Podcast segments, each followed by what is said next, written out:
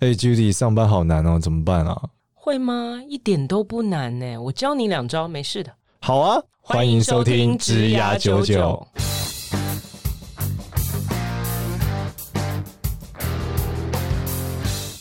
欢迎收听《职涯九九》，这是由领袖一百职涯贵人引入计划所制作的节目哦。Hello，大家好，欢迎收听《职涯九九》，我是主持人简少年。那欢迎我们另外一位主持人 Judy。 Hello，大家好，我是 Judy。这一集呢是我们的管理九九栏目，但这一次管理九九要聊什么呢？Judy，我们要聊优秀但难搞的下属。哇，那不就说我吗？你是优秀但难搞的老 板，没有，我是难搞但不优秀的下 属，意见超级多哎！我从以前上班就被大家说没大没小，啊就是那种不听话的学生。意见又超多啊，然后都感觉不一样，哦对啊，然后又要上班时间也想要不一样，这就你被好像前几集有讲过，对啊要求特权，对什么那那要要买 电脑什么鬼的，对，那要怎么办啊？什么怎么办？就是如果遇到一个像我这样的下属，那该怎么办？其实这是一个好像不是个问题，因为我觉得蛮开心 的、啊。 对老板是个问题吧。好好，对老板是我们有今问天题我们今天讨论就在管理九九嘛，所以 OK 其实是管理的视角。是是，就你的手下不服你嘛，但他又很有能力。哎、我觉得不见得不服你，我觉得这可以稍微哇。他天性就是一个白目，白目通常不会跟优秀连在一起。是这样吗？对，我可觉是得他可能超能做啊，例如他超会设计海报啊，或哦者超会就是剪影片啊， ，OK，对啊，或客或业绩做很那好，白目意思是说应对很差，是不是？对他就是对你没大没小嘛，我我觉然得后其说实你就是笨蛋这样，说老板是笨蛋，对啊，他说你就没有用啊，你还不是靠我， 这种时候怎么办？ 就把他开除，真的假的？那他业绩很多哎，怎么因为办？向来都是我在说别人很笨， 很少有别人说我很笨 的你。不一样，你不能同同理这个笨蛋，呃，不是， 你不能同理一般人的心情。其实这个题目是听众来信，对对，就是可见很多，就是我们之前有讲过很多中阶主管的这种困境，困境，对，那中介主管通常就会遇到一些这样的情况。那怎么办？我觉得要区分一下，就是这个人所谓的难搞，对是跟同才来讲很难相处，还是对老板没大没小？我觉得不见得是两种情况。我之前是一样听到一个案例，跟嗯大家分享一下，就是他非常会情绪勒索。他说：“老板，如果你不同意我这个观点，我就不干了。嗯或是对啊老板，你老板，我现在反正你们都这样嘛，那我就随便做。我之前那些事情，我就只做我我我的分内事。我下班我就不做事了， OK，对我就不接你电话了。我觉得这样，我反正我做不下去，就一直情绪勒索你，你懂吗？嗯但是他的业绩又真的做得很好，嗯，那这时候到底该怎么办啊呢、我觉得绝对不能被情绪勒索。好，这样子就是没完没了。所以要怎么办？打醒他？你所以你现在 讲，点点啦你现在讲的是对老板很不 很不礼貌的这一这一款人嘛？对啊对，然后又你跟他讲一点，他只要心情不好，然后就开始说他不要玩了，干嘛的，让你们我自己弄。我这样觉得这件事情还是要从你这个主管哈，我们现在从小主管的这个视角出发。嗯你这个小主管，你现在是位在什么样的状况？你是一个刚刚升上来哦，那本来就需要花一点时间去呃服务大家，还是说你已经坐稳了你的位置？我觉得这个是不太一样的情况。哦，就是你如果本来呢，就是跟你刚刚讲的这个难搞的下属，好是同等的，嗯好未接，然后你被拔擢上来了，是那他不服你呢，我想是蛮正常的。这哦个会花一段时间去说服他，去证明你自己是可以管理他。对。那怎么服我们前期讲过了，所以我们现在讨论 对第三明治主管嘛，有聊过类似的对，东西。所以我觉得你要去垫垫你自己的斤两，你现在在管理的位置上，你有没有坐稳？对好那如果你自己还在证明自己跟说服别人的阶段，你可能就比较难说完全不要被他情绪勒索，然后完全让他就是不理他的予取予求，你可能嗯要稍微忍耐一下，那如果你已经做完了呢？那就完全不用理他。但你不理他，你业绩就得掉啊。对，那我觉得这个有一些方法，就是说这种人哈，你你要去思考一下他为什么会这样。呃，他可能求好心切嘛，但他不理解你的困难啊。对，所以你要跟他呃花一点时间去交心，然后花一点时间去帮助他换位思考、同理你，但是哦同时也给他很大的舞台发挥，然后一直肯定他。我觉得这个过程就是说。这样的人通常第一个，我觉得能力也许优秀，但是其实可能不是很有自信，哦，或者是他其实很不爽，为什么是你坐在上面，不是我？明明你都是靠我。也许事实不是这样，但是他是这样觉得。 OK，所以你要做的事情是，第一个你要给他舞台，好，充分的让他觉得，OK，我做了这么多事，我也许撑了这个 team 的超过一半的业绩啊，那怎么好像被呃一视同仁？好，怎么没有被特别呃 highlight 出来说，呃，我很厉害什么的？嗯，你要给他舞台，给他闪光灯，然后照亮他，让他充分的这种你知道被认可、被肯定、被看到的需求被满足。但是这样他每如果还因为你假如都做到，他还是一直情绪勒索，你要习惯就这样说话嘛，不是我的意思那是那说，那你你要要忍同耐吗步做很多事，这是第一步。要降低他的情绪勒索嘛对，第一步你要先满足他被看到的需要。 ？OK，好，然后第二步呢，那他就会对你降低敌意嘛，他就会知道说，哦，其实你是认可我的哦。那他对你降低敌意之后，你就要慢慢开始跟他交朋友。嗯，然后交朋友之后呢，再找一些方法去见缝插针的扣取他。哦，告诉他这样对他没好处。对，告诉他，我曾经遇过这样的呃哇哦同事，好，那呃，反正就是全世界他最聪明，他最厉害，然后对别人都笨蛋，嗯好，那事实上可能这个 team 经过一些风雨飘摇的时间，也真的是靠他去撑起来，嗯，那所以在那个过渡时期，你一定要把所有的。这个镁光灯都给他，对好让他这一块哈，你知道嗯不平的这种怨气得到消灭。好、嗯之后呢，你再慢慢的，哎、他他就对你降低敌意，他说哦，原来你是知看到我的，你嗯是欣赏我的，慢慢跟他交朋友。交朋友的时候呢，等他跟你产生从本来是从怨气变成没有怨气，然后再产生信赖的时候，你要找机会去扣取他。嗯，然后这个时候呢，我觉得其实也可以哈，在慢慢这是一个渐进的过程，也可以呢找一些明显看起来困难，好，但是可能非他莫属，但是不见得是他搞得定的案子给他做。哦，你说设计一个有难度的工作，让他发现其实有点 K，对，然后可能他需要别人的帮忙，哦，他必须要跟大家合作。对，然后到这个过程里面，他其实就呃会慢慢的发现说，哦，其实我也没有这么厉害。嗯，但我觉得这是一个过程，这是一个有一点长的过程。因为这种，因为我之前听过一些故事哦，他们说话都很难听哎、嗯例如有他，例如说你做一个决定，你说这件事我们缓一缓，他就说你就没有想做好啊，你就是想偷懒啊，嗯，对吧？他就直接对老板这样讲，你就是你就是平庸啊，这这是这是什么什么真实的情况在？真实的情况、对啊。那嗯是我发那、生在你公司吗？还啊没有是发生在什么我公司、还啊，是是发生在你本人身上？对我比较大刚刚就你讲的话是不是我比较困境是， 我以前我倒没有这样讲过话，我就是说你就是摆，差不多吧。 对我倒不会说别人平庸，很过分哎、对啊，我都不会这样，我就直接说你就是白痴。 白痴有比平庸好吗？哎、平庸真的很残酷、欸白痴可能是个口头禅啊，哦对啊好吧，但是平庸这件事，你只是合理化一个不好听的词为哦口是头是这样禅吗白痴比好平好庸吧更早啊，是 吗？而且污名化这 个，好吧，好吧，所以这样大家要怎么办？就是他说话就很难听啊，我觉得你不要在当下去解决这件事情。是就是说，管理永远都是这样，你要拉高一个高度，你要拉出一个空间跟高度来。嗯他一直在跟你讲说你就是白痴，然后你就被他激怒，然后你就说你才白痴， 就你你平庸，你才平庸，那不是没完没了吗？所以我觉得不是要在当下那个点去处理，嗯你要忍住你自己的气。好，哇，这是为什么你是管理者，他不是管理者的原真因的嘛难？怪我不是管 理者，你要忍住你自己的气，不要在当下那个点去跟他来来回回，嗯然后处理那个情绪，不要好，也不要有言辞之争，而是呢或退一步，退一步，嗯是然后。把时间拉长来看，去制造一个情境。这个情境就是我刚刚讲的，首先先肯定他，给他镁光灯，给他掌声，然后慢慢把他的怨气消除，消除完再加上信赖感，加上信赖感之后，你就去扣取他，然后呢，再找机会给他专案，让他理解到他必须要跟别人合作这个事实。那我曾经呢有很多这样的经验，就是你知道，反正世界上充充满了认为自己很厉害的人，对别人都笨蛋。当然，这个就是我刚刚讲的，已经在一个很大的信任基础上才去做扣取，而不是在你刚刚在那边讲说哦平庸白痴这个状态下去做。那我那个时候跟他们聊的过程是，你知道吗？假设你是个 super sales，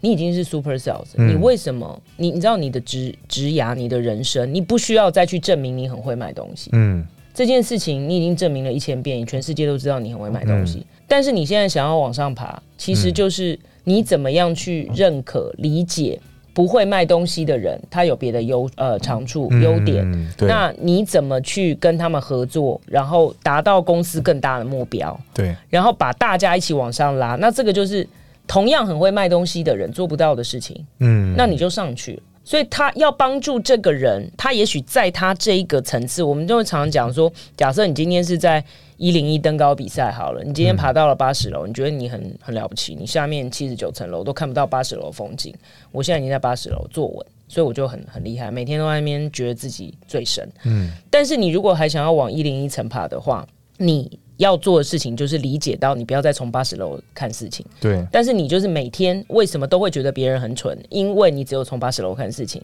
你要告诉他说，我现在看到的是一零一百零一层楼，那你要从八十怎么爬到一百零一层楼？你其实是要去。从不同的视角跟维度看事情，然后帮助大家一起。你上一零一的时候，别人可能就从六十到了八十，那公司整体的战力就拉高了。那你的成就跟你的能力都已经到了另外一个境界，就不会再停留在啊、我很会做投影片，我很设很会设计海报，我很会卖东西这一个层次了。哦，但是如果这个人他只想要就是在这里的，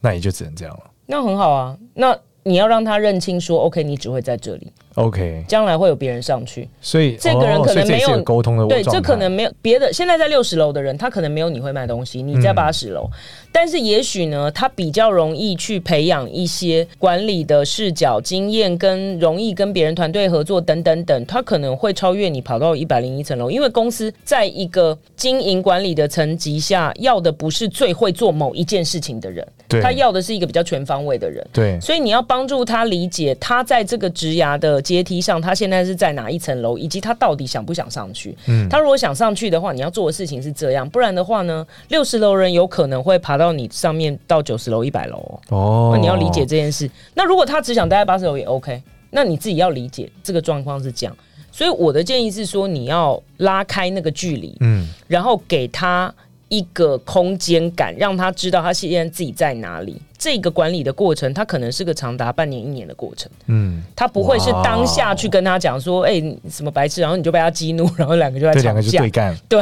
那这件事情永远都不会解决。 OK OK，这个前提是你你认为他是一个优秀的人，然后你真的想要培养他，然后你希望他能够有更好的发展。要不然就 fire 他。对，因为我觉得这个还是有一个孺子可教的空间嘛，哈，哦或者我们也常常讲什么朽木不可雕，也就是说他有想要往上爬的动机，嗯然后只是现在他被他自己的呃能力所。蒙蔽，他认为他自己很厉害，但他对其实没有看到他很多盲点。是那这个你管，你作为管理者，你是要去帮助他看清楚他的盲点，然后再往上爬嘛。嗯那这样对大家都好。但是如果在这个过程，他真的很难被 coach，然后你怎么讲他都听不懂，他就是永远只想在他跟你说他想要去一百楼，但是他其实所有的行为模式，经过可能半年、一年甚至两年，都还停留在八十层楼。那我觉得你也要有一个底线，就是在这个过程里面，其实你应该要做的是去培养别人啊，然后对想然办后某法。一天放生他。对，就这样。所以这个是一个哦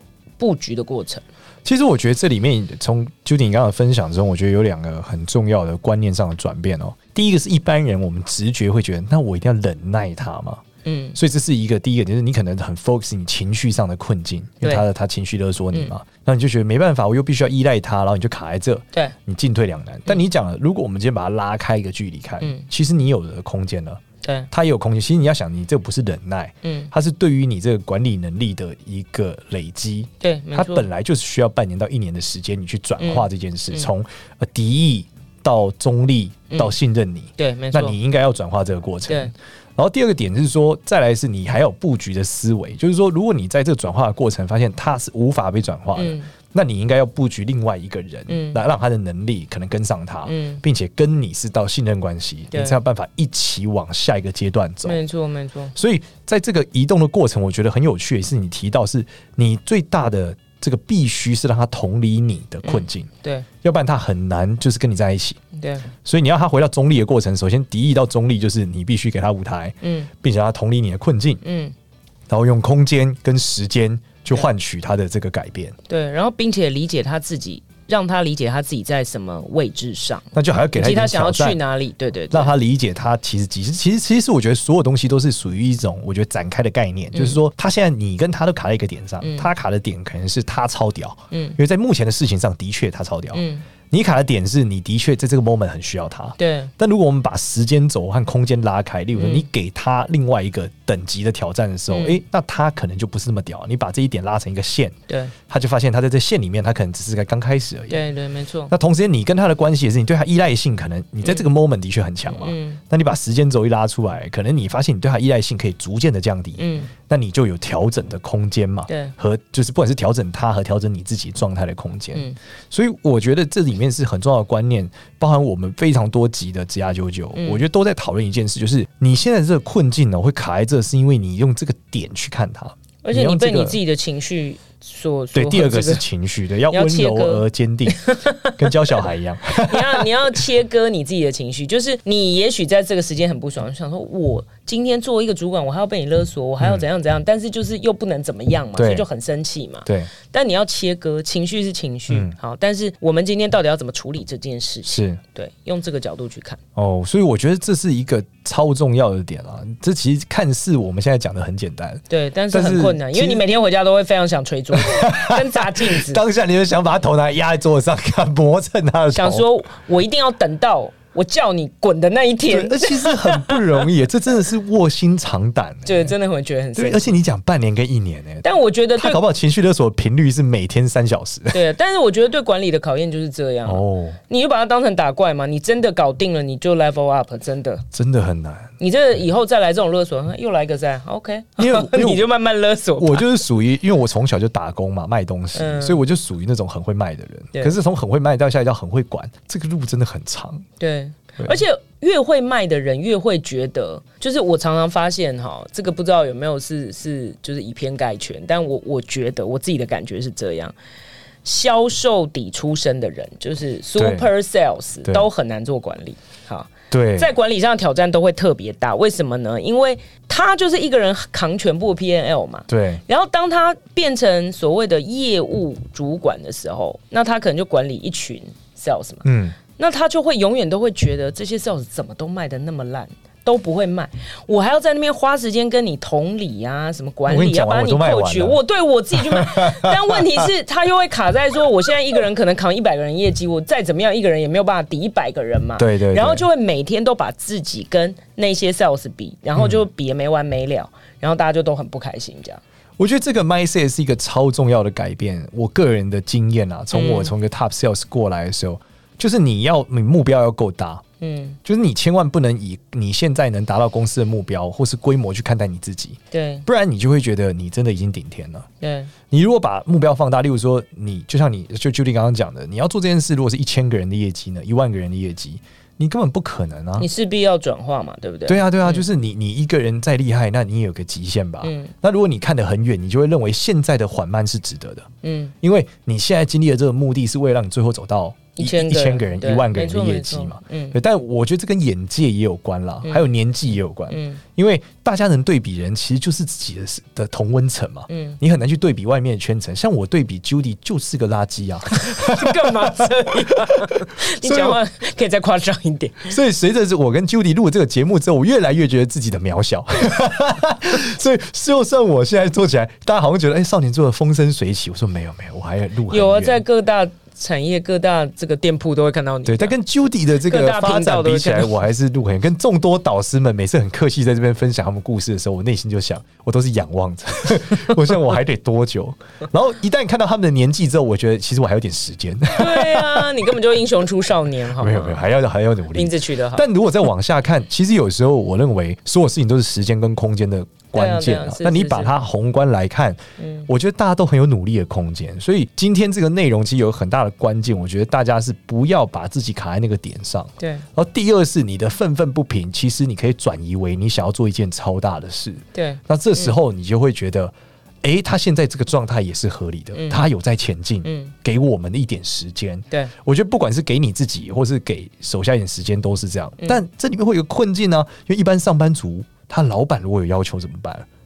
老板有要求什么？例如说，他的老板说：“我要你多快点把 team 建好。”然后这些人要到上轨道，嗯可是他就觉得这底下这个人就是不听话啊，而且他们还彼此内斗啊，怎么办？那、这个事情就是回到向上管理那一集，哦，那只要底下有两个人内斗的时候，你必老须啊板要站在你这一边，支持你去做很多的、呃重整啊、管理啊、等待啊。那如果他真的时间给的非常短，你自己都快要不保的时候，那你对真的也没那么多时间。就是你还是要去评估，我们叫 stakeholder 嘛，就是你的职涯发展里面中旁边啊、上中上中下游有非常多的关系人，嗯，到底哪一件事情是最急迫的？哦，你还是要先处理那个事情嘛。嗯那我现在讲的是，你有时间慢慢处理的状态。也许你不给予那个时间的时候，那也许在这个时候你没办法，你就得可把他能干掉。你可能会处理的比较粗暴一点。所以会不会有个场景是，虽然这个人很强，其他人没那么强，嗯但我把他干掉以后，所有人一起变强了。有有这种可能，你因也为有这个经验，因为通是不常最强的那个人，好，那他因为享受最多的光环，然后他通常在团队里面会有。很高的压制别人的这种气焰，嗯那其他人可能就会第一个对自己会相对没有信心嘛，反正每次都是他第一名啊，每次业对对绩对冠军都对他啊，那反正最好的看来都是他，那反正我就是做差不多就好。是嗯，但是当你有时候会发现那个第一名不见了，或者刚好不在了，有某些原因没有办法担纲演出的时候，那个第二名会爆冲，哦，有的时候是会是这样子。所以其实这也是一个可能性，不用那么恐慌说如果他爆了，嗯，团队就要瓦解了。对你随，我觉得其实做管理，你要这创业，你一定很辛苦，你要清楚，你一定随时都要有一种我跳下去补位是可以 work 的状态。对对对，对，那这个时候你要做任何的，你知道要杀要剐，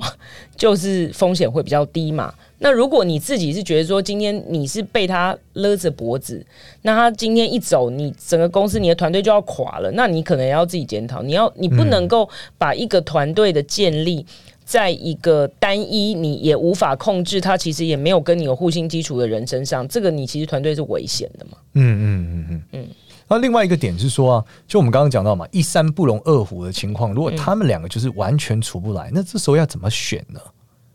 怎么选？对，最理想一定是这两个人都互相 peace，就是啊有两个超强的人，他们彼此一起和谐了嘛。嗯就没想到竟然有两个人，他们绝对他跟你都很好，但他们彼此之间没办法合作。哦，对，我刚这是我刚刚讲的第二种情况嘛，嗯就是其实有的人可能就是只要就是听了很多，就很会向上管 理，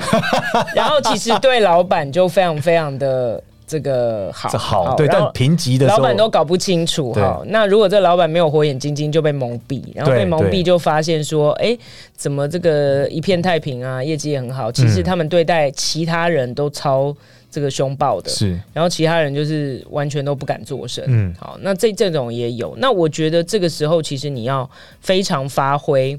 呃，这个明察暗访的能力，你要在你的团队里面埋一些线索，让大家敢跟你做一些 feedback。好，那你要理解这个团队里面的气氛跟状况，而不能让这种完全是绩效的去呃摧毁整个团队的气氛。哦，所以团队的气氛是很重要的。我觉得很重要，你不能让呃，好像虽然我们说绩效至上，但是绩效至上的前提是应该在愿意跟别人团队合作、愿意帮助别人，然后愿意让大家一起变好的前提下嘛，不是我最好，其他人不用好的状态嘛。哦，所以这个文化很重要，我觉得很重你要。要那重新如果建构这个氛围。对，那你刚刚讲说，如果有一山不容二虎，有两个人都绩效很好，但是呃，每天对干，对，那我觉得比较能够呃符合你对企业文化要求的那个人是比较重要的。哦，就除了绩效之外，其实你的团队的，你要其实你心里要有一个团队的描绘的景象，对对对，你不能说我们就先搭着只搭绩效，对，其实你必须要知道你未来要建构是什么团队，对，没错，他们沟通的语言是什么。对，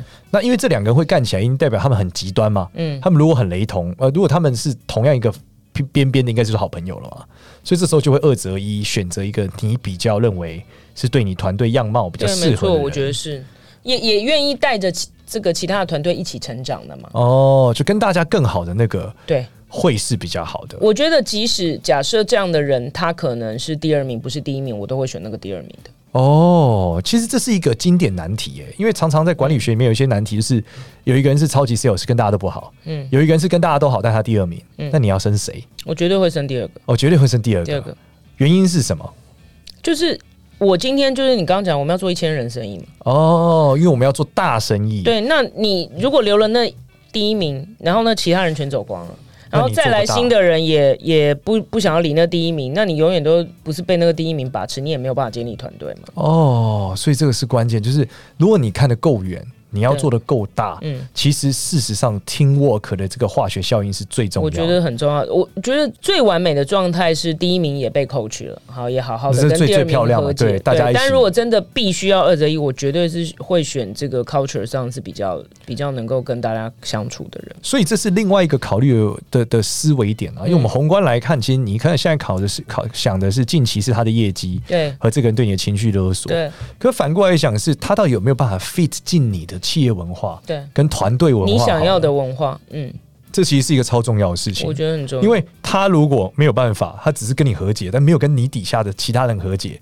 那这个问题还是持续存在嘛？对对，所以你还是必须要，你还是会，不断的被他 勒索。然后你必须要布局一个人上来，是能够帮助整个团队的。对，然后我觉得你文化建立起来，到最后其实谁来都没差了。哦，我懂，就是你要的人是都是这个类型嘛？对那只要能上来，其实就都可以继续往下对了。对就未来你已经不可能进一个不是这个文化的人了对，那这那个你人就会是待不下去嘛。哦，他自然就流掉那了。这个文化的东西，它就比较能够永续嘛，对它对就不对，会说好像是因因人而异，就是非常人治嘛。对那。这个才是应该是你要的东西。但这个文化会不会其实是一个呃，一定没有说完美的文化嘛？嗯因为很军事化的、很嗯 family 的都有它的类型嘛。嗯嗯，那一定是选择一个适合你的，对吧？对啊，当然当然，哦。就有的人喜欢军事化管理嘛，但我不喜欢了哈。 OK，那我们下一次搞不好可以来聊一下如何建构一个团队文化。哦，当然对，因为好啊你可能要先认识自己啊，嗯一开始都是抄别人的嘛。嗯我看了 A 个书，书的 A 书说要这样，B 书说哦要对，这然后样。看完以后就不晓得该怎么对，办。最常见是什么？谷歌都在 用的 呃管理对对对学，对然什后么星巴克又 Facebook 也是在另用外一种，什么王永庆也在用的。然后玩到最后就哎，诶怎么有八种文化，到底要用哪一种？对对对，然后都冲突的，对，然后你又不知道怎么办，对，都是冲对突。不对？你就从 OKR 变 OOKKR O 啊 O O 哦 K K 啊 K R R R，就是太多种类型了嘛，对，没错， 啊对吧？所以好是是要跟你自己有关的，就是要哦，适合、那这个也是跟自己的认识有关，对对没所以错我们下次可不可以来聊一集这好个啊如何 check 自己适合哪几种嗯哪几种文化，然后也可以分享一下 Judy 看过的一些企业文化有什么不同嗯嗯，带来的效果有什么不一样。嗯好，那我们这一集就到这边，然后记得就是每周一。的这个晚上八点，我们在 Clubhouse 上的领袖一百的俱乐部都有职涯九九的一个讨论，然后每次的题目也会有些不一样，有时候可能会跟我们主题有关，有时候会是一个当下一些观众们有兴趣的题目。那嗯同时间是，如果想要找到我们，也可以在职涯九九的 LINE 社群中去找到我们，可以发出你想要听的内容跟主题，但也可以发发一些你最近遇到的困难啦。那如果你的困难我们已经路过了，我们也是会提醒你 的。哎、我觉得很开心，我们已经叫大家这个 feedback 他们的问题，大家已经叫了大概快要多久？一年了吧？有没有一年？ 最近终于有蛮多这个对听众来信说，我想要听这个，我想要听那个。对这样，啊，所以终我觉于有得人理我们了。对这我样们这个媳妇熬成婆啦， 终于可以有一些互动了。 好，对对对那我们这一集就到这边，喜欢我们的话，请订阅我们的呃 Apple Podcast 好吗？然后我们下次见，拜拜拜。